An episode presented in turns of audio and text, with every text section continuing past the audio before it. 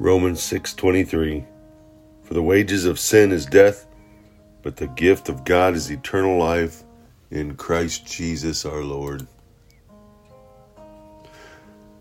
We're entering the Christmas season and in the Christmas season the custom is to give gifts. The the custom is to those that are family or those that we care, those we love, we give them a gift. And we give them a gift with no stipulations. We don't give them that gift of saying that they owe anything for it. It's a gift. It's free. It's it's totally given without any strings attached.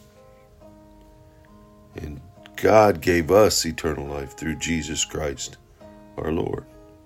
It's free to choose. But there is a choice. You are going to either choose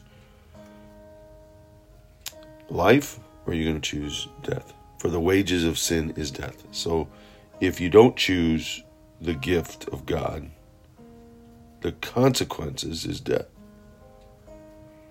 The currency or the consequence in Christ is life, new life with God that begins on earth. Eternal life begins on earth. It begins the moment we say yes to Jesus, the moment we accept that gift and it grants us eternal life.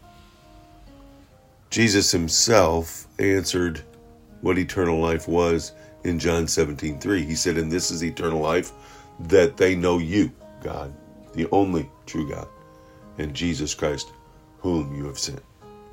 That they would know you through me, that they would know that you are the true God, and that you sent me, your Son, to die in their place so that they could have eternal life. And eternal life is not a future event, it's a now event that includes the future. And so many times we equate it as okay, I get eternal life, so I am now free. I get my get out of hell free card, and therefore I can live the way I want to live. And we've bought in to this idea that Jesus is our Savior, but we don't have to live for Him as the Lord of our lives. And Jesus simply wants us to, to love as He has loved us, to love others so that they will know who our disciples are. We take on a responsibility to be a part of His team. We wear the Jesus jersey. If, if we've claimed Him as our Savior, we put that jersey on and we wear it. We're not concerned about the name on the back of the jersey, but we live for the name on the front of the jersey. So that others will see, feel, and experience Him through our love that He ex- that's an extension of His love to us.